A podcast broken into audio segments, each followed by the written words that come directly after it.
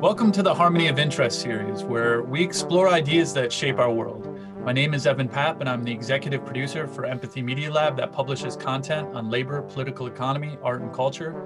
And we're a proud member of the Labor Radio Podcast Network.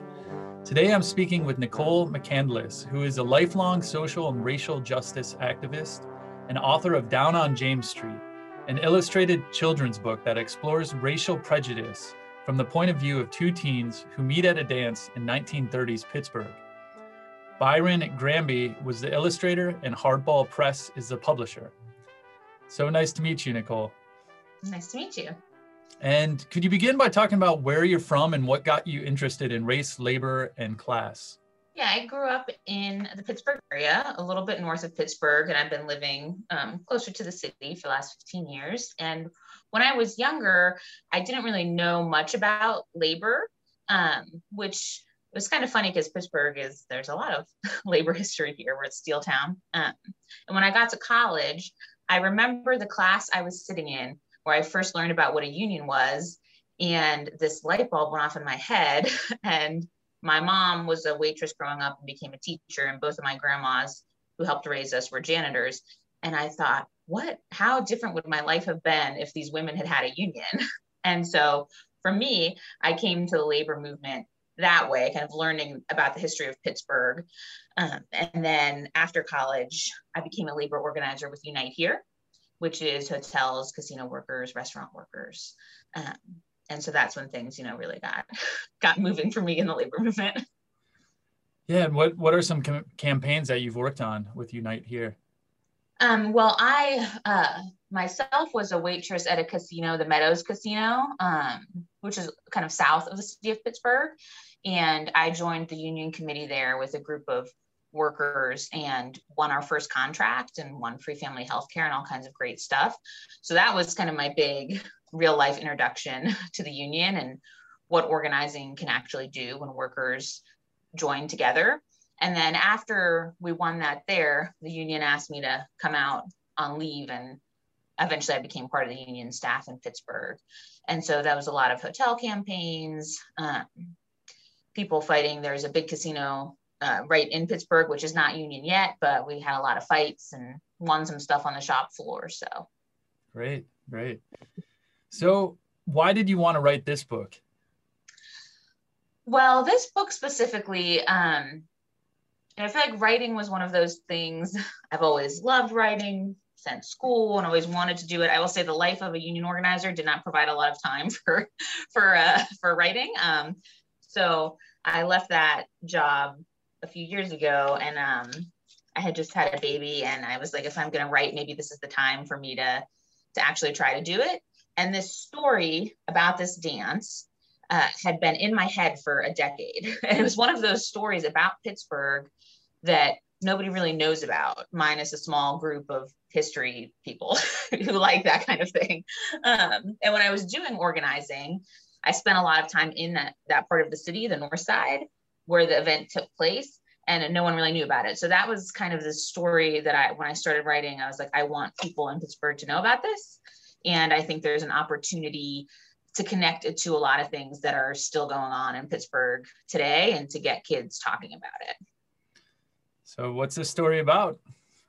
So the the actual there's very little bit known about the actual event. It was like a little um aside written on some minute notes about how a dance that the Young Workers League was holding was closed down for interracial dancing so that's kind of where the thought started. And then the rest of the story is fiction. Um, but it's about two teens who go to this dance and they start doing the lindy hop. There's great music great fashion.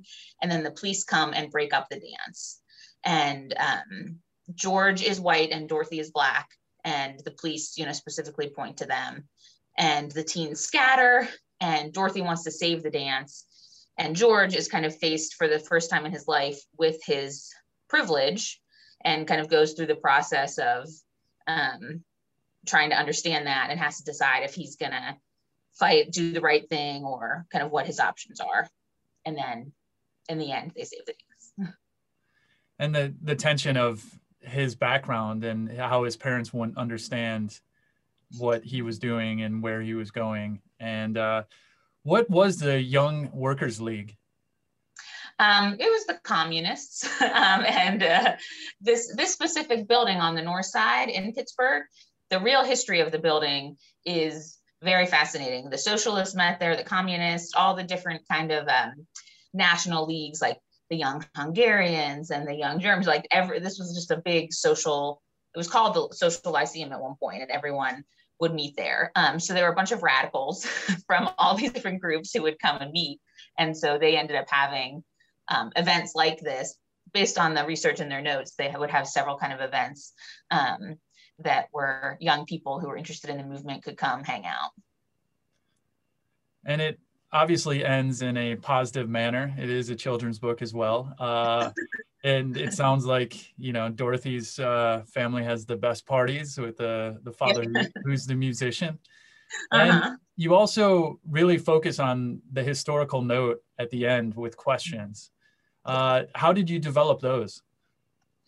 Um, that I, in some ways, that's the most important part of the book to me because um, I really, it is challenging. I mean, I have now I have three kids as of this week, um, and I think uh, figuring out how to start talking to our kids from a young age about this kind of stuff can be hard. And I wanted to give parents and teachers and librarians a tool um, this book is really fun, but it also has a lot of serious issues. So when you get to the end, it can kind of help parents connect. You know, why did this dance that happened in the 1930s? How does that still matter today? Um, and in Pittsburgh, it definitely matters. We're still a, a pretty segregated city, and so being able to use this event to talk about it. Um, that's kind of my thought process as I was coming up with the questions: is how can parents make those connections? And just side note for the audience, you became a mother of your third child this week. Yes. I'm so surprised that you're, um, you know, able to take this interview, but uh, you look great and congratulations on your third you. child. And what third has one. your, oh, sorry? third one, so I'm ready, you know. so were you able to read this uh, this story to children and, and get some feedback, or what was the response when the story is read around children? Yeah, it's I think it's been a little bit hard with COVID to be in person with a lot of people, but I've read it to kids in my family who are younger, so um, I didn't go into as detail, but I have had friends who've read it to their kids um, as I was writing the different drafts, and so far the response has been good. Um, I think it has the effect of drawing kids in with the music and dancing because it's different than music and dancing today. So it's fun and then they get to kind of deal with some of the harder issues. But I think I'll be getting more response over the next few weeks. So I'm excited to see how what people think. And to go into the process of writing, uh, what was it like working with an illustrator? What was that? Uh, how, how did you work with the, the illustrator? Um, also weird because of COVID, everything, Byron and I did everything virtually and we talked. Um, we haven't met in person, which I can't wait until we actually do get to meet in person. But uh, it was important to me to have a local artist since it's a such a locally focused book. And my friend Stephanie, who's part of the UFCW, Giant Eagle is the Pittsburgh, like the local Pittsburgh grocery chain. UFCW works, United Food Commercial Workers. United Food Commercial Workers. She's, no, my friend Stephanie's a member um, there, and she worked with Byron at the grocery store, and they were on the union committee together and part of the fight. And so she was like, "This guy's an artist, and you should work with him." And so we did, and it all really it worked out well. I sent him a bunch of historical photos, and he um, you know, being from around here, he kind of knew what to do. And how did you go through the research of uncovering this history of 1930s Pittsburgh? Um, there were a couple different things. I went to the archives at the University of Pitt to kind of look through the old minute notes, which was fun, but you know, I didn't didn't learn too much in way of the book, but it was it was a fun exercise to, to just go through and look at that stuff. Um, and then in terms of the music and the dancing, uh, Norma Miller, who's not from Pittsburgh, but um, she is she wrote a book called Stomping at the Savoy, and the Savoy um, Ballroom, uh, which was in New York City, was one of the only racially integrated dance halls at the time. And so I read her book, and they also had racially integrated battles of the bands. So that was a lot of fun research to um, just really get in the mindset of that time period. Uh, so yeah. Well, it's definitely then, inspired me to learn the Lindy Hop as well. Yeah. Uh, so what what's some of the challenges of writing about characters from an opposite cultural background?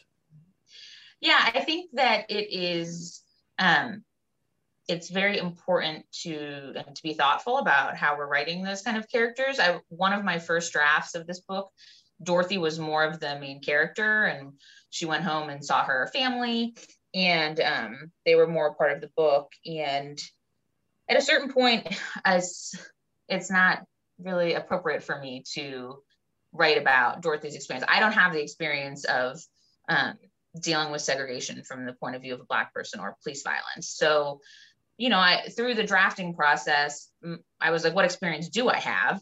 And that is the experience of George of figuring out, um, you know, my own privilege and what is my responsibility and looking at my own life, which was very segregated, um, much like George looks around at his old life um, his own life and sees that most of the people in it are white and who his family knows. And even today in Pittsburgh, that's, I think, a common thing. Um, so being able to put more of that in the book of my own experience and you know black people don't need me to tell them about violence uh, but i do think that uh, for white people who are activists and who do who want to do anti-racism work it is our responsibility to to talk about white privilege and be honest about it and I hope one of the other lessons about from this book is that what George does is, is he decides he has to listen to Dorothy. And I think that that is um, something that I figured out too, working with the labor movement. I think it's really easy as a white person to think that your ideas are always right and people should listen to um as part of part of our culture you know that people should listen to you and you should be in charge and that's not true. And so George kind of goes through some of that as he's questioning what he should do. Um, so I hope that lesson comes across in the book. So taking a step back, how can we raise children to be more socially conscious and more racially conscious, more class conscious? I know this book is a, a first step in that direction, or you know, many steps in that direction but how, how do you um, raise your own children with that consciousness in mind? Yeah i think books like this are good. I think own voices books i think most people listening probably know about own voices but making sure that your bookshelves are filled with books that are written by people of color and illustrated by people of color um, is really important. And i i think taking your kids to it's hard with covid right now but i think hopefully things are getting better. But i think one of the most important things you can do is physically take your kids to protest uh, to events. I think being able to see firsthand what activism is is really important. So um, hopefully this summer we'll be able to get back out there. Uh, so for people who are who have little kids when it's safe i think taking them with you strapping them to you to go to the picket line or or whatever kind of event um, is probably the best best way. So are, are you able to reach out to schools and libraries to share this book and hopefully that they can share it as a curriculum with students coming up as well? Yeah, I've started some of that process, and um, once I'm fully recovered here from from childbirthing, I hope to get the new baby strapped to me and go to some local bookstores and schools and libraries and um, be more face to face with people Great. And so, uh, in closing, where do you see opportunity and hope?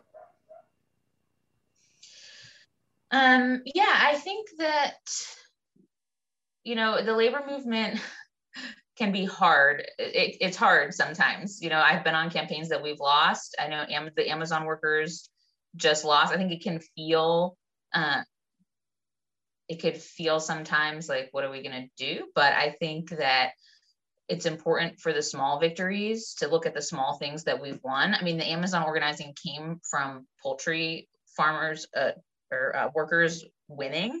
And so I think focusing on our victories uh, is is good. Uh, and I think getting back out there, I think so many of us have just been in our houses or on Zoom or stuck. Uh, so I think the sooner we can get back out with each other and uh, organizing together, I think that's going to bring a lot of hope back to people.